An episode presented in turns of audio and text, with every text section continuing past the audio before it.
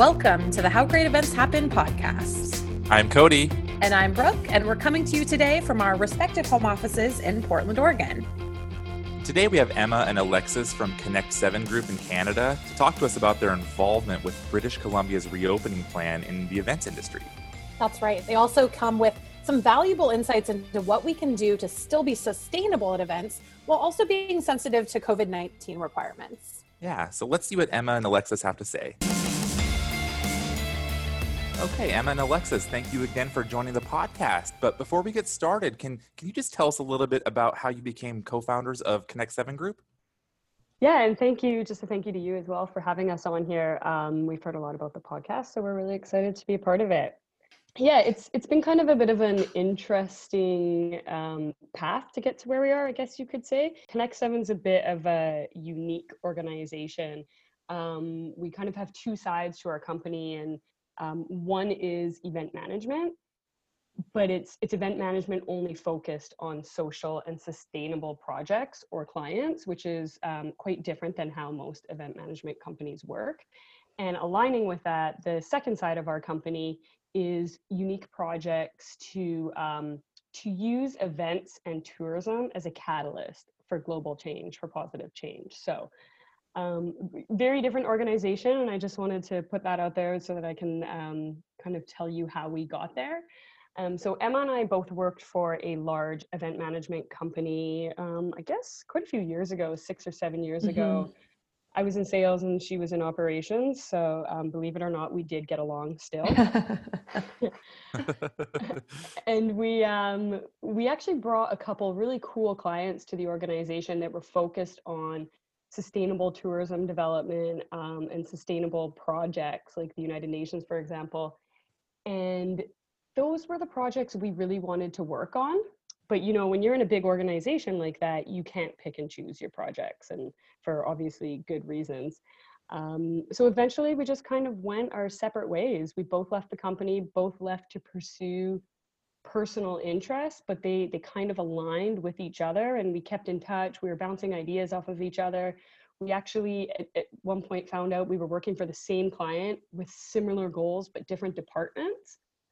Um, so that's kind of when we sat down and said, do, do we do this? Do we make a tourism and event organization focused on social and sustainable change and positive growth? And it's you know very niche move to make and yeah here we are. Five years later about 11 staff pre-covid we were kind of at the peak of our growth. Recently we had a we had a really big milestone. We just uh, this month won an award for producing the best conference in canada in 2019 and it was for um, a, conference the international language sorry international conference on indigenous languages so it was really amazing to be recognized um, for the work that speaks to all of the values that Alexis was uh, just mentioning.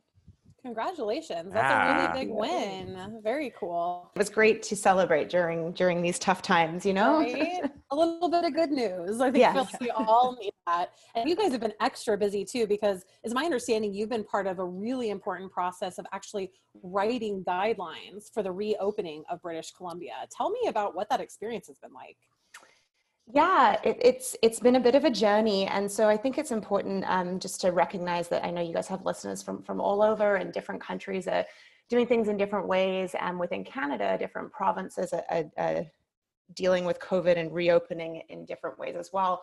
And in B- bc what we really recognized was that the industries that were able to reopen quickly and safely were the industries that wrote their own guidelines so in BC, we had the Golf Association and the Restaurant Association, two examples that had done that. And so um, Alexis and I really recognized that we needed as an industry to, to, be doing that, to be taking that initiative and writing the guidelines to operate safely within COVID protocols.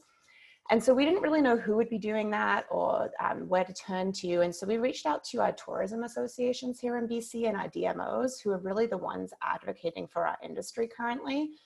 And to make a very long story short, we ended up getting um, connected with this small work group um, who were also um, trying to take this initiative and put some guidelines in place. And so we now have worked with that group. It's um, a group that's made up of 100% business owners who are obviously passionate about this industry and, and getting it back on track.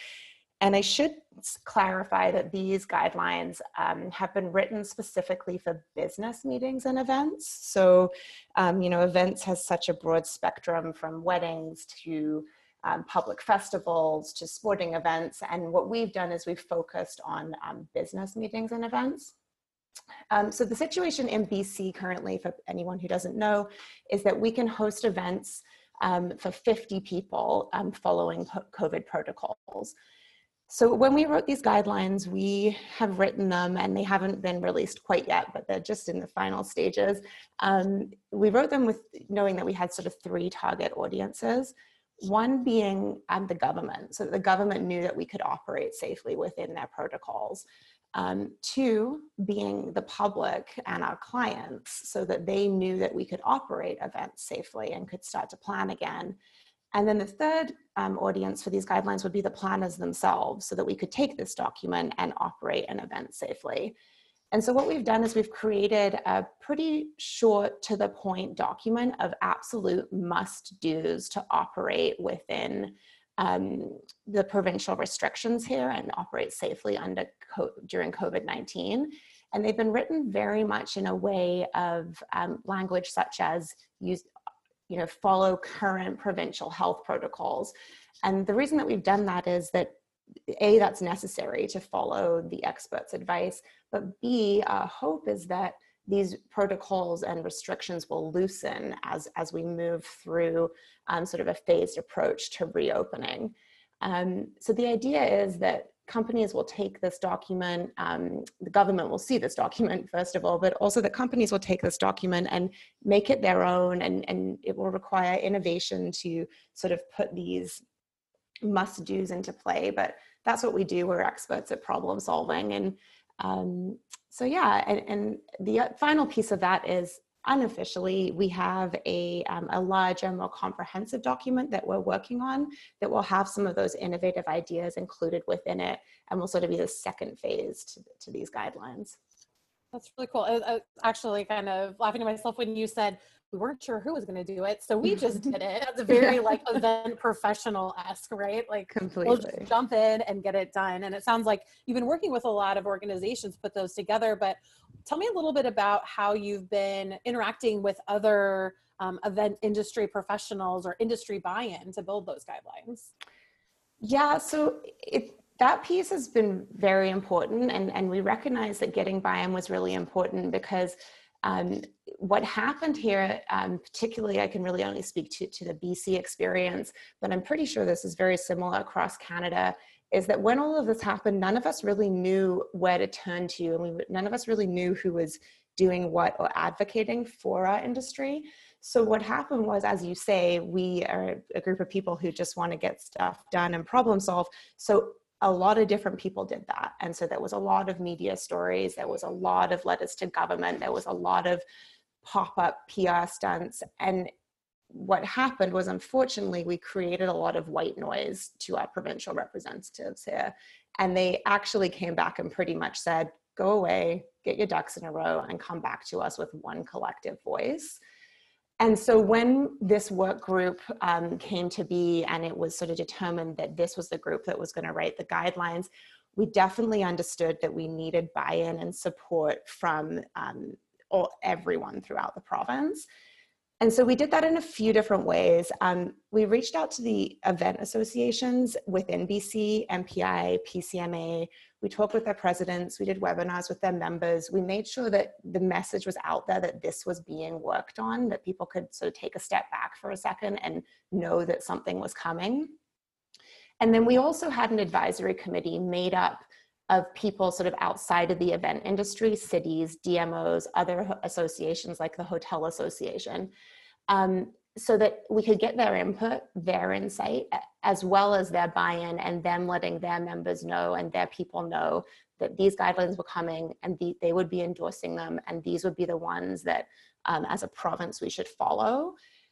Um, and then the final thing that we did to really give um, some validity to to this document is we spend a lot of time reviewing all of the best documents out there from across the country, across different associations within the province, um, internationally, to really pull the best practices and, and the, the key points that are having the most success currently.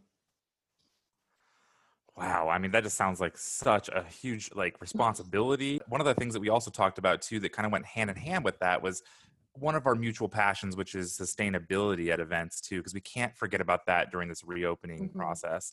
You know when live events resume at full force this is going to be more important than ever. We've talked about it on other podcasts but what are you guys noticing right now and what steps can we take to ensure that we're moving in the right direction in regards to sustainability? It's a very good question. It's a very good topic and i know you guys have had conversations on this before. Um, and you may need to cut me off because I could go for hours on this. Yeah, I hear you.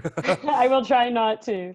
I mean, you hit the nail on the head. It's going to be more important than ever it's it's also at least you know there's on the surface right now it's more challenging than ever um, we've as event planners um, and as, as an industry we've done so much work on trying to green events and trying to change the perception around sustainability in events um, that it actually can be more cost effective um, and can provide a lot more benefits than you know just the environment. And I think what we're seeing now is a couple things and and this is you know probably why you asked the question but we're definitely seeing a shift a mind shift and a shift in resources to uh, and this isn't everywhere but you know let's let's put less emphasis on sustainability and let's just get back to meetings as fast as we can however we can and potentially as cheap as we can mm-hmm. um, and that's all a really big threat uh, along that we have we definitely have health and safety protocols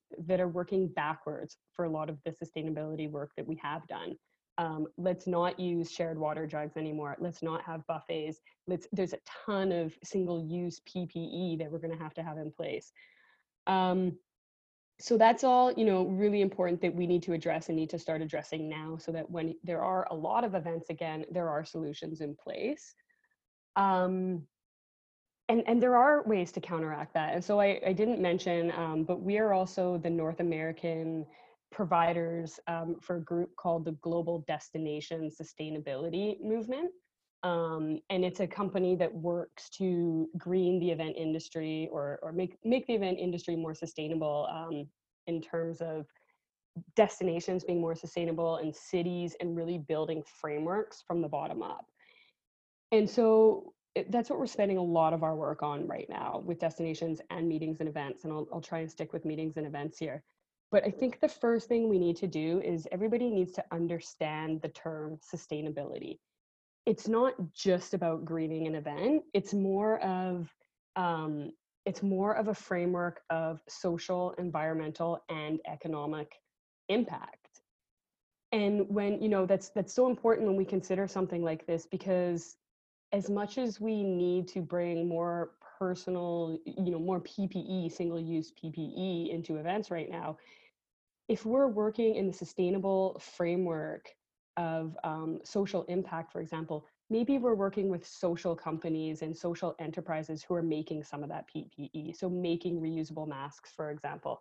Um, so I just think it's really important to get that definition right because in in, in some ways it's a juggling act of um, all three of those pillars to make sure that our events are staying sustainable when we get back at it full speed. Um, yeah, and so I think I think there's kind of a few things that we could say right off the top that would really help with making sure we're there. Um, the first one I can't stress enough. We need to be as planners, and I hope a lot of planners are thinking about this. We need to be working with organizations that have sustainability again in that broad definition as the foundation and the ethos of their organization. And the reason I say that is even if they find themselves in this place where we have to be using single use masks or one time use masks, or we have to, um, you know, be using individual wrappings for meals and things like that, those are the organizations that are figure, figuring out how to mitigate that footprint. And it could be having a better supply chain. It could be finding more recycling programs more donation programs. But those organ those purpose driven organizations and suppliers are the ones that are going to help mitigate impact um, and provide positive impact at the same time so i can't stress that enough Um, along with that, it could be about working with destinations who have those frameworks in place. Again, we work for for the GDS movement. Um, their goal is to get destinations like the DMO or the city to be the leader in having sustainable partners, sustainable suppliers, sustainable hoteliers. So again, they're they're moving the needle for us to give us as planners more opportunity to work with sustainable organizations. I would love to hear more about that, especially with the destinations. Like, what are you seeing out there as far as maybe best practices with some destinations that have their recovery plans, but are also seriously considering sustainability as part of that recovery process? Mm-hmm. And so we work all over the world, um, and it's very different. Europe is in a very different place in terms of recovery and sustainability than Canada, for example. And I hope that Canada um, will start to follow some of what Europe's doing. Um, but I can definitely, I can tell you that every all the destinations are looking at, they're using the word resiliency. You know, how do they build strategically to be resilient? Um, a to get out of this crisis, but B to handle the next crisis. And the the obvious one of that is local impact. So we're realizing now more than ever that our tourism industries are made of small and medium enterprises. Um, and they're in trouble right now. And we need to support local organizations, we need to support local jobs, and we need to support eh, the eh, local community groups as well. And so we're definitely seeing destinations focus on that. All of them are. Um, how they are is a little bit different. So I, I could share a couple examples here. Um, one thing that's really cool and I think will be good for this audience is we're seeing some cities starting to invest in event strategies where specifically they want to use events as a catalyst to recovery.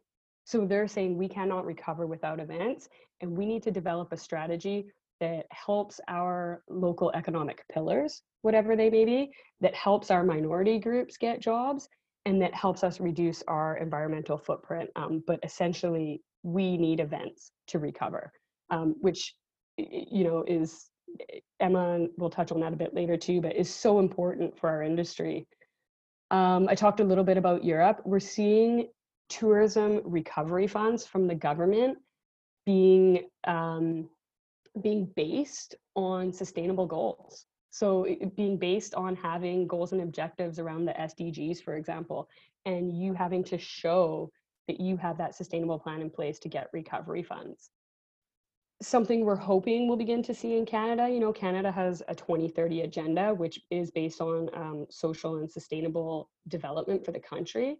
So we're hoping that some recovery funds will also be aligned um, to sustainable goals. Um, but uh, yeah, I guess we'll just have to see if that happens. And we're also seeing city uh, destinations come together with the environmental departments of the city which is fantastic. And if you think about it, it's kind of a no brainer. Some departments within cities haven't lost budget yet. They get to spend their budget till the end of the year, and next year is going to be a lot smaller budget. So, environmental departments haven't necessarily lost their budget. And so, there's being a relationship built now between the tourism sector who wants to take the time to do this right. Let's rebuild properly, but we need some funding. And you have the environmental departments who are saying, er, we're worried about tourism just going let's get as many people as fast as we can and not doing it properly. So the two organizations are coming together to build more sustainable plans which is in our eyes amazing is the right direction to go I'm really glad that you mentioned tourism, though, because uh, when we talked earlier, we were talking about how once COVID 19 began to hit, the events industry just didn't have much of a voice, and we're often grouped under just tourism. Mm-hmm. What do you think needs to happen to ensure that the power of the events industry is recognized and you know, has a voice of its own? So I can jump back in here yeah. and, and like similar to Alexis, I've been spending a lot of time talking about this recently, and so could go on and on. And um, so please, please cut me off as appropriate. But um, yeah, I think it's important to first of all say that you know it's great that the tourism associations and, and DMOs were advocating for us because somebody needed to during this time. Um, so by no means is that is that a bad thing, but what has happened is that that then lumps us in with hospitality and restaurants and tour operators. And obviously, the events industry is separate from from those entities and it's also you know very very powerful on its own um, and I think it's also important to recognize that we do have some great associations in the event industry, you know, PCMA and MPI to mention just two of the biggest. Um, and they're fantastic, but they focus on education and innovation and networking and, and advocacy, advocacy is not really at their core. So especially within Canada anyway, the events industry has, has been lacking. Um, with uh, within advocacy and, and not necessarily to the government but to the public um, so for them to understand the value of events and the skills that we have as event producers. Um, so with that little bit of kind of background, I guess, I, I think that we have some long-term and some short-term advocacy points that we need to focus on as an industry. So I'm just gonna uh, talk about those both uh, quickly here. So in the short term, you know, we, we wanna get back to work safely.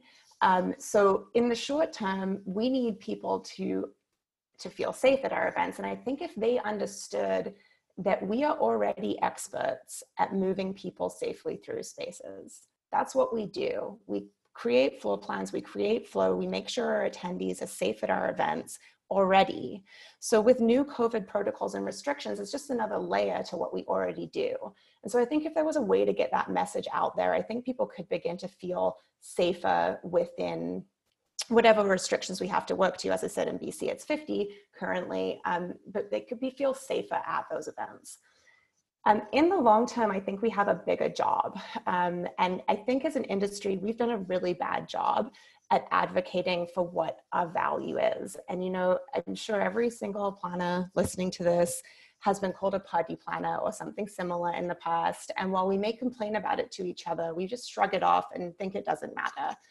Um, but it does matter. And I think that we need people to understand that we're more than that in order to show that we have value and skill. So um, just to break that down a little bit further, I think that the two key messages that we need to get through to the public is A, how skilled our job is, and B, and potentially more importantly, is how important business events are to them. So people need to understand what we do and the importance of what we do in order for there to be validity to our industry. Um, so in terms of people understanding the skill behind our job, when people minimize our job, it takes away the skill and the value of what it is that we do. And part, I've been, I've been thinking about this a lot recently. And, you know, I think part of the issue is, a big part of the issue is that our job is very much behind the scenes. You know, when we've done a good job, people turn up at an event and they don't even feel as though anything is planned, anything, anyone is moving them around. It's just a seamless, flawless experience. And, and just to uh, tell a little bit of a personal antidote here, my husband is also a project manager and he builds high-rise construction. And so we often say we do the same job, but he builds buildings and I build events but so often people think that he has a real job in quotation marks and that I'm like this party planner. And I've been trying to figure out why that is. And I think it's because from the second a building gets built, there are excavators on the, on the ground, uh, the dirt's being dug, the walls are going up. You can watch the building build, and there's a visual representation of the work that's being done. And even though when I'm planning an event, I'm doing a lot of the similar things, I'm finding venues, I'm negotiating RFPs, I'm building budgets, but no one sees that work. And so don't, people don't appreciate it in the same way. And so I think that that's one piece. And then the final piece, and sorry, I, I know I'm going on and on here, but I think that, and this is the piece that hopefully people will feel more, is the value that events bring to their lives. And this isn't just economic, you know, people roll out numbers all of the time and, and, events do have a huge economic impact. When an event comes to town, restaurants are busier, taxi cab drivers are busier. Um, you know, one third of tourism dollars to Canada are because of events. And so we have a huge economic impact. But there's also the social and cultural um, impacts and the legacy that events leave behind. You know, when, a, when the infrastructure that can, that's built, the speakers that come to town, the conversations, the diverse groups of people that, that come and the ideas that they bring and the impact that that has on the communities around them not to mention what actually happens at events you know at business events learning research and information sharing create advancements in medicine in technologies in products and all of that happens at these business events so i think we need to figure out how to make people understand that what happens at events and around events affects their everyday lives yeah. And I have to imagine during this time that it is people are starting to notice this. I mean, not only are people sick of being on Zoom and craving that face to face, you know, live event, you know, we at CVET used to say the power of live because it really is. It's like so much happens, not only at the event, but around it. I mean, it really mm-hmm. like creates this kind of movement. And it has been really interesting to see how people are are really seeing the value of that and i love how you guys are highlighting it. And you mentioned that you know there are some you know metrics and data that we can look at to help make sure that we're like tracking progress and how it's impacting our communities and things like that. So what are you guys looking at as far as metrics or even just kind of signs that we're moving in the right direction? Yeah um I mean, it's we've alluded a lot to different things that are happening all over the world and North America. I think the obvious one for us in BC is that we finally get to see a slow increase um, in the number of events and the number of people at events um, without any outbreaks. um, unfortunately, we're not there yet, just because we don't have the go ahead on that. But in terms of you know metrics of the impact of events, this has been, as Emma said, it's it's it's been an ongoing thing for many years, but we need to stop recording tourism and events being a part of that as heads in beds. Um, and we need to be looking more at metrics that are, again, going back to that sustainable um, ecosystem. Like we need to be looking at metrics such as legacy and local impact. Um, in term, you know, anywhere from helping local communities helping people to barriers with employment like what are events doing for for the community in that sense? Having goals that are related to sustainability and the sdgs or other environmental metrics. Um, having inclusive action plans and um, you know so making how, how do we use events to make everything more fair and just with what's happening in the world today? And i think all of that comes to the point of we don't tend to have proper meeting and event strategies with a destination that focus on goals like that. It focuses more on how many international events are coming into the city and how many people are staying in hotels from those events. So we need to start seeing a strategies that help build events for impact for the local destination and b we need to be more present in tourism strategies there's tourism strategies and tourism recovery plans being done all the time now um, and they have a little paragraph about meetings and events. And that either needs to be its own strategy or a substantial part of the tourism strategy of what meetings, what purpose driven meetings and events should look like for that region. Yeah, I actually completely agree with you. Kind of goes back to what you said earlier that you know we really can't recover without events, so it needs to be taken a little bit more seriously and exactly. like highlighted. I think, but um, you guys, yeah. it's been so great to have you both on the podcast. So much great information. If you had to leave just one takeaway or maybe even a piece of advice for our listeners, what would that be? Just one, hey? Just one. maybe we'll give you two. Can I don't we know. one each. Yeah, one, one each. Say, I'm going to talk before Emma so that I get mine. Um, we really do have an opportunity here, and I don't want to sugarcoat the dire situation that we're in. It's not good for events right now. It's not good for tourism right now. But I think the silver lining is a lot of places and communities and destinations have wanted to do better and be more impactful, but didn't know how to get out of the situation that we were in and how to stop and take a moment to rebuild. And that is what we have now. We have to rebuild. Everybody has to rebuild. So I think instead of taking the easy way out, we need to plan for a long term and sustainable future. Um, we need to provide value to our, our, communities and our economies and our environment. Um, and we need to take responsibility as planners for that and for our event. So it's not, oh, well, we have to, we have to use all this PPE. We have to have all this garbage. We can't use reusable materials. It's about um, innovation and strategically thinking about how do we leverage this opportunity to minimize environmental impacts, but really to maximize community and local benefits. That's my one thing. um, I would say that, you know, we're one of the, I mean, it's a, it's a tough time, but maybe something that we can all take from this is that we have a bit of time to step back and breathe and, and look at what needs to be done. And I think um, an important takeaway for your listeners would be to spread the message um, to the people outside of our industry that what happens at business events does shape our world um, and that business events and meetings create innovations and solutions yeah. and i think that we need to figure out how to make people who are not who are outside of our industry care about our industry so that next time because unfortunately there's likely to be some sort of next time hiccup um, we're not fighting just to be acknowledged that we that people understand yeah. the value of, of what we create that's a good takeaway Thanks. Yeah, I think that's a great takeaway. Yeah. Um, well, I guess my last question for you guys is there anything you want to promote or maybe share with our listeners while we have you on the podcast?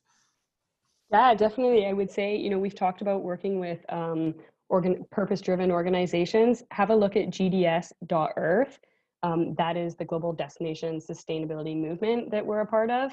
Um, and it just, you know, it, it can give you some idea of how to work with your destination or how to work with your events um, to really help make a regenerative recovery. Um, the one other thing, I just got sent this right before the podcast. I got sent a really awesome document. It was called The Bulb, and it was about how to integrate health safety protocols protocols with sustainability it was really cool. I have no idea who I'm promoting when I promote this, but if meeting planners need a resource, you could probably Google it. It's called The Bulb, and it's a really awesome document. We will do you one better. If you want to send that over, we will make sure to include it with the podcast as well as that link so all of our listeners can get to it very easily. That sounds awesome and exactly what a lot of people are thinking about right now. Yeah. Fantastic. Perfect. Well, Emma, Alexis, thank you guys so much for being on the podcast. It's been a pleasure to have you on today. Um, love talking about all this. So thank you so much. It's so interesting to hear the part that Emma and Alexis are playing with Canada's reopening strategy. I just love having guests like this in the podcast. It's just such a relevant and well needed kind of conversation to have, especially in today's world. Oh my gosh, I agree. It's just really great advice and a super interesting perspective, especially with their views on sustainability. And for our listeners to get more episodes and exclusive content, you can head on over to cvent.com slash podcast. And if anyone out there would like to be on the show, you can reach out to us at podcast at cvent.com. And before you know it, we're going to have another great episode. So we'll talk to you then. Bye. Bye.